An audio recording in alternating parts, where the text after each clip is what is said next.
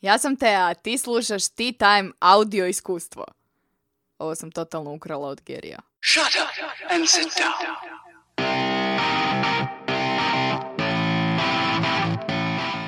Bog svima i dobrodošli u treći nastavak tematske serije Radim po svom u kojoj ćemo se fokusirati na najčešće postavljeno pitanje koje glasi kako raditi posao koji voliš. Dakle, serija će se sastojati od sedam podcast epizoda, trajaće do kraja godine, i sedam mailova u kojima će stizati dodatni materijali vezani u svaku temu. Dakle, ako još niste, pretplatite se na Tea Time newsletter kako biste primili i dodatne materijale. O čemu pričamo danas? Dakle, nakon prve epizode u kojoj smo rekli da je jako važno izgraditi pravi mindset i stav da je moguće raditi posao koji voliš, prošli put smo u drugoj epizodi pričali o tome kako definirati što želiš. Kada imaš stav da je moguće raditi posao koji želiš i kada znaš što želiš, vrlo je lako definirati jasan cilj i jasnu poslovnu viziju. Međutim, što ako i dalje, nakon prošle epizode, ne znaš što želiš? Danas, dakle, pričamo o kreiranju poslovne vizije i poslovnog cilja za oba slučaja. Ako znaš što želiš, ali u slučaju da ne znaš gdje želiš biti za pet godina. Prvo pitanje na koje moramo odgovoriti glasi Možeš li imati jasnu viziju ako ne znaš što želiš? Moj odgovor na to pitanje je apsolutno. I ne samo da možeš, nego moraš imati poslovnu viziju. Da bih vam to dokazala, podijelit ću s vama jednu usporedbu koju sam uh, usput ukrala od svog tata. Ona glasi. Zamislite da vas netko ubaci u rijeku. Rijeka je jaka, brza, široka, ide svojim tokom. Što se dogodi u rijeci? Voda vas nosi u smjeru u kojem rijeka ide. I to je super usporedba za život. Dakle, život nas nosi i vrijeme prolazi i stvari se događaju po putu. Stvari na koje nemamo utjecaja. Zamislite sada da se vaši ciljevi nalaze na lijevoj i na desnoj obali rijeke. Ključno pitanje u životu, ali i u ovoj našoj seriji u kojem pričamo o tome kako ostvariti poslovne ciljeve koje imamo, glasi kako do tih ciljeva doći. Moj tata kaže da postoje dvije opcije.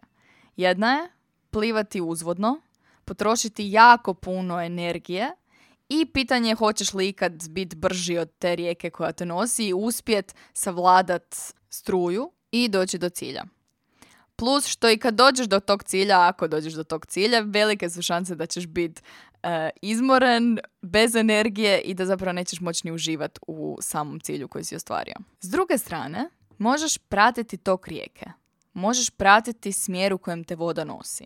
I onda plivati lijevo ili plivati desno kako bi na toj putanji došao do lijevo, odnosno došao do desne obale, radeći zajedno s rijekom i ne trošeći sve moguće resurse, a zapravo usmjeravajući sa- sebe u smjeru u kojem želiš ići.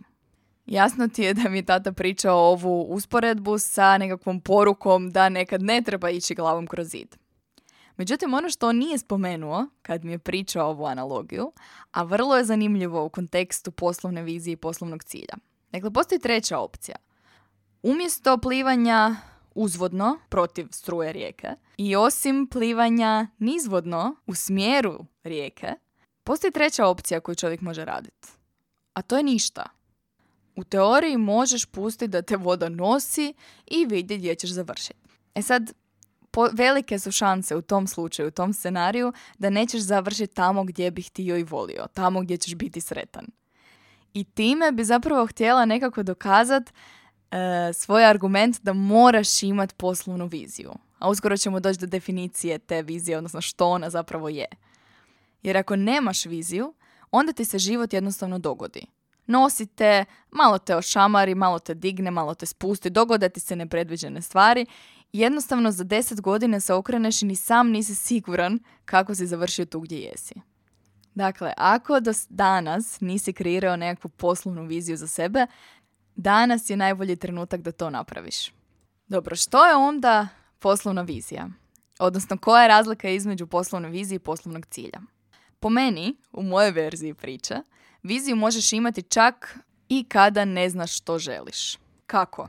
Dakle, u mom slučaju, u svojoj poslovnoj viziji, ja ne pričam o tome što točno želim raditi. Moja poslovna vizija je osjećaj. Odgovor na pitanje kako se želim osjećati za godinu, dvije, tri, pet.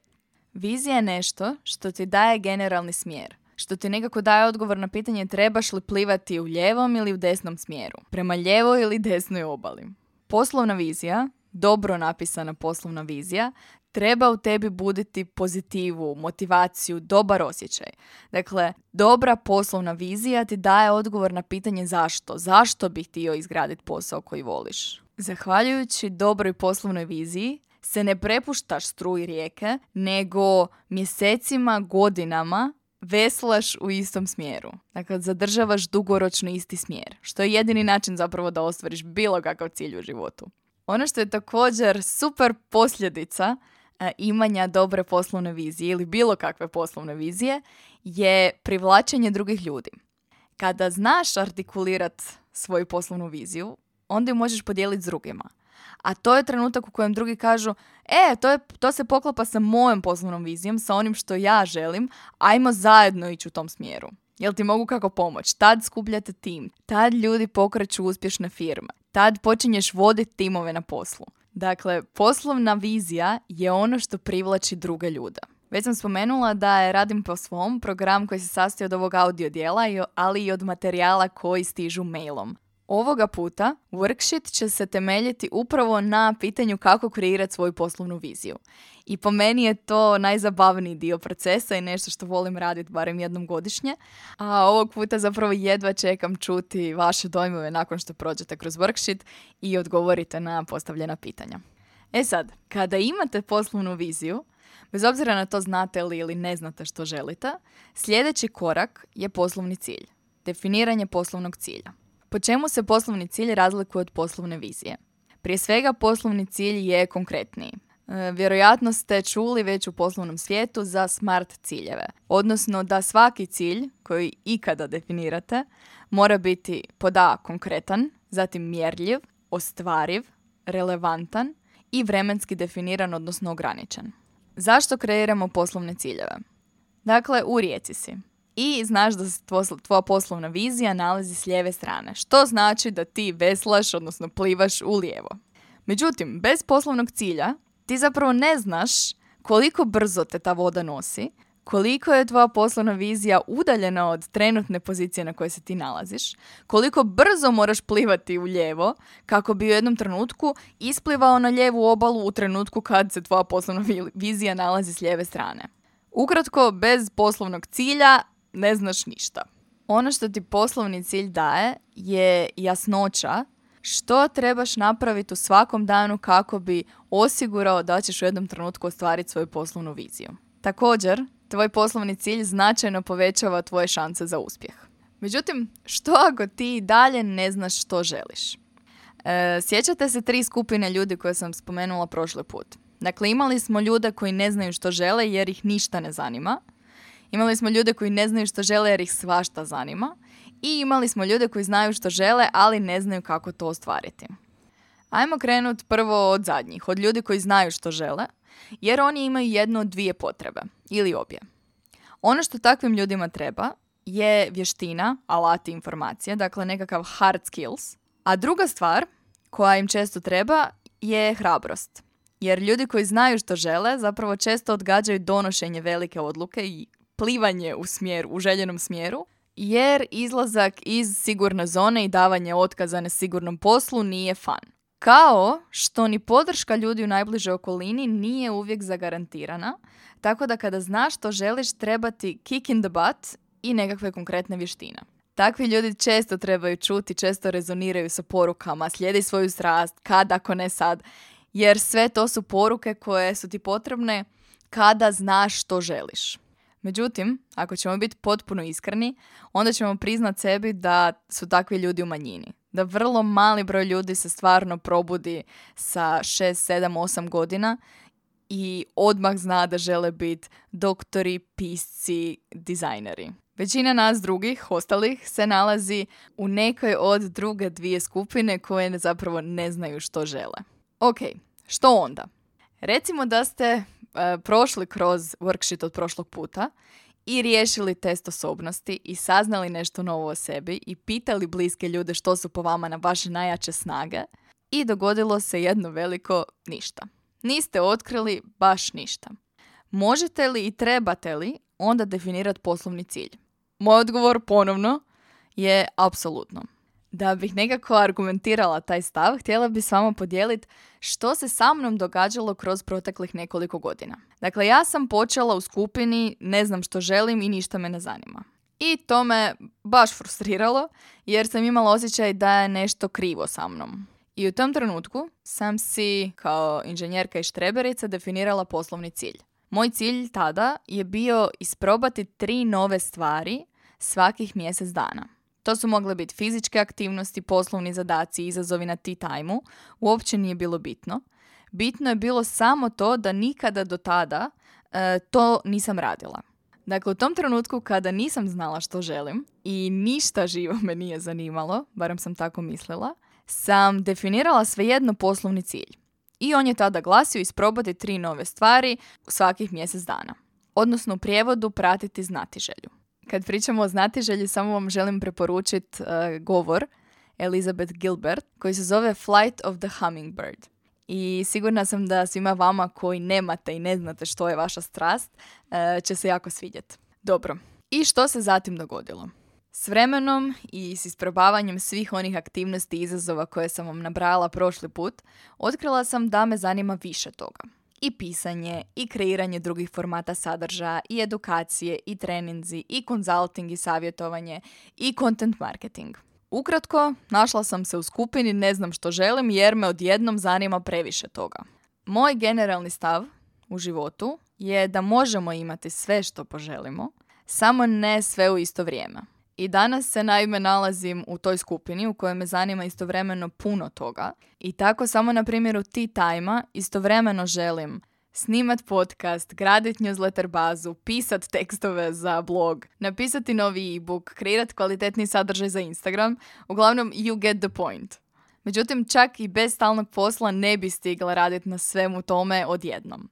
Upravo zbog toga sam odlučila se ovih sedam tjedana, odnosno dva mjeseca skoro, fokusirati samo na dva cilja od svih tea time ciljeva koje imam. A to su u ovom slučaju podcast i newsletter. I primijetit ćete da u ovom periodu nema tea time tekstova, jer jednostavno to trenutno nije fokus. Odnosno, to nije poslovni cilj. Kako onda definirati dobre poslovne ciljeve ako ste se prepoznali u skupini da ne znate što želite jer vas previše toga zanima? U prošlom podcastu sam spomenula da u ovom trenutku u životu ne moraš znati što želiš i da je to sasvim ok. Danas bih pak htjela s vama podijeliti tajnu. Ja ni danas ne znam što točno želim. Dakle, ja nemam pojma gdje želim biti za pet godina. I za razliku od te na kraju faksa, danas sam potpuno ok s tim. Što više, smatram da je to poslovna prednost. Zašto? Prije svega, poslovni svijet se jako brzo mijenja i ono što je moj prioritet je zadržati fleksibilnost i otvorenost za mogućnosti koje se otvaraju. Jedna od situacija koja me uvjerila u ispravnost tog stava se dogodila prije godinu, godinu i nešto, kada sam prestala radit, održala TEDx govor sa velikom objavom da dajem sama sebi šansu i ti tajmu da razvijem tu svoju ideju. Istovremeno sam popunjavala dokumentaciju za samozapošljavanje i u tom trenutku me e, jedan Hrvoje pozvao na kavu jer ima odličan projekt baš za mene. Ispalo je da je taj projekt zapravo zaposlenje na full time, da se radi o dvogodišnjem projektu i da se radi o projektu koji stvarno je kao da je pisan za mene. I u tom trenutku, bez obzira što sam ja imala petogodišnji plan, plan dat sama sebi šansu, raspisala natječaj za samozapošljavanje, u tom trenutku sam donijela svjesnu odluku prilagoditi se prilici koja se otvorila, svjesna da to znači da ću poslovni cilj koji sam imala do tog trenutka staviti na čekanje, odnosno da ću ga realizirati puno sporije nego što sam planirala. Sada, godinu i nešto nakon, zapravo mogu nekako već ocijeniti da je to bila jako dobra odluka, a ne bi se dogodila da nisam zadržala tu dozu fleksibilnosti. Drugi razlog zbog kojeg smatram da ne moram znati gdje želim biti za pet godina je taj da ja ne znam ni tko ću biti ni što ću htjeti za dvije, a kamoli za pet godina. Isto tako do sada su se stvari složile na način da ga ja ne bi nikad mogla isplanirati. Tako da se zapravo štreberica u meni pomirila s činjenicom da ne mogu kao tijekom srednje škole ili faksa isplanirati svoj život e, pet godina unaprijed. Međutim, to ne znači da nemam poslovne ciljeve. Vjerujem da možemo utjecati samo na stvari koje mjerimo i pratimo i koje su jasno definirane, zbog čega vam prije svega preporučujem da pročitate e, članak Jamesa Cleara koji će vam stići mailom, a koji sam isto tako podijelila nedavno na Facebooku. Dakle, način da znamo da stalno rastemo, a rast i napredak je nekako osnovna ljudska potreba, je kroz jasno definiranje cilja i zatim mjerenje i praćenje o čemu ćemo više pričati sljedeći put. Kako ti ciljevi izgledaju u mom slučaju, odnosno u slučaju kada me zanima više toga? Ono što ja radim redovito je definicija kratkoročnih ciljeva. I to kratkoročnih ciljeva po nekakvih sedam područja koja su meni bitna. Među njima su i mindset, emocije, karijera, novac, odnosi, navike, zdravlje. Ono što me inspiriralo da po prvi put napišem ciljeve po tih sedam kategorija je nešto što se zove The Impossible List, što sam prvi put otkrila kod Tomasa Franka. E, Tomas je inače odličan bloger koji piše o produktivnosti, učenju i studiranju, tako da sam sigurna da će vam se svidjeti ako vas te teme zanimaju. The Impossible List vas zapravo tjera da definirate svoje ciljeve po nekakvim glavnim kategorijama i možda najvažniji element Impossible liste je da definirate jedan do tri cilja na kojima radite trenutno. Što se time osigurava? Osiguravate zapravo da sve one stvari o kojima pričate da ih želite, zapravo samo stoje na nekakvom popisu vaših želja u najboljem slučaju, vjerojatno su samo u vašoj glavi, odlučujete staviti rok na realizaciju tih ciljeva i odvojiti svakodnevno vrijeme za njihovu realizaciju. Kako to onda izgleda?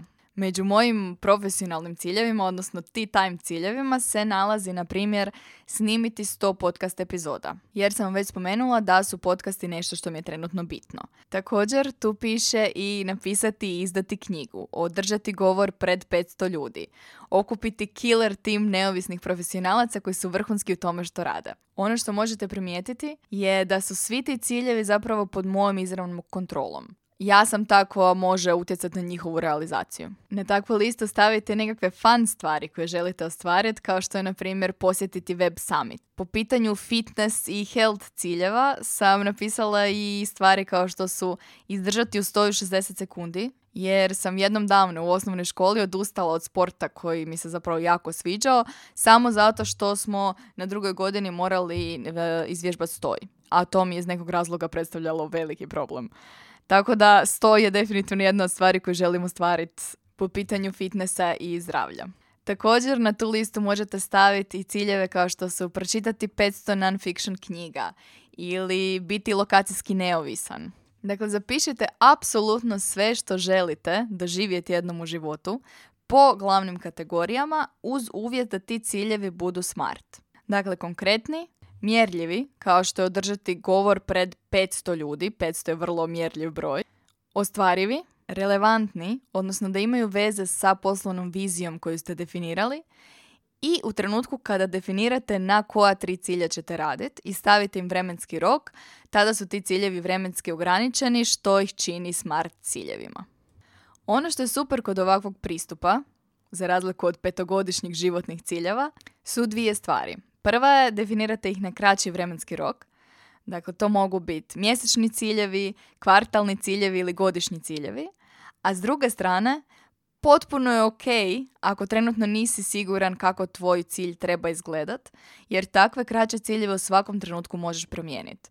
I ja sam do sada, koliko već kreiram tu impossible listu, uh, niz stvari maknula sa liste kao i niz stvari dodala na listu kako se ja mijenjam i kako se moji poslovni prioriteti mijenjaju. U materijalima koje ćete primiti mailom imat ćete priliku definirati jedan poslovni cilj, jedan smart cilj koji ćete se obvezati ostvariti.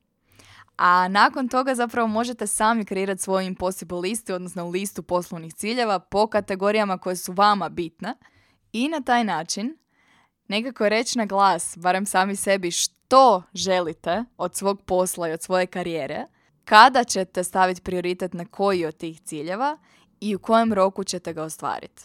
Jer to je jedini način da budete sigurni da iz dana u dan nekako napredujete prema svojim ciljevima i osigurate naravno da vas ta rijeka ne nosi zapravo bez plana i programa. Ovog puta nisam se previše fokusirala na ljude koji znaju što žele, koji točno znaju što žele, upravo zato što je takvim ljudima često lakše definirati poslovni cilj. Ono što je takvoj skupini ljudi izazov je podijeliti taj cilj s drugima i isto tako iz dana u dan raditi korake prema tom cilju. Tako da ono što nam slijedi sljedeći put i ćemo se jako veselim su poslovne navike uspjeha. Dakle, sljedeći put pričamo koje su to navike i što to treba raditi iz dana u dan kako biste osigurali da ćete u jednom trenutku doći do cilja koji želite.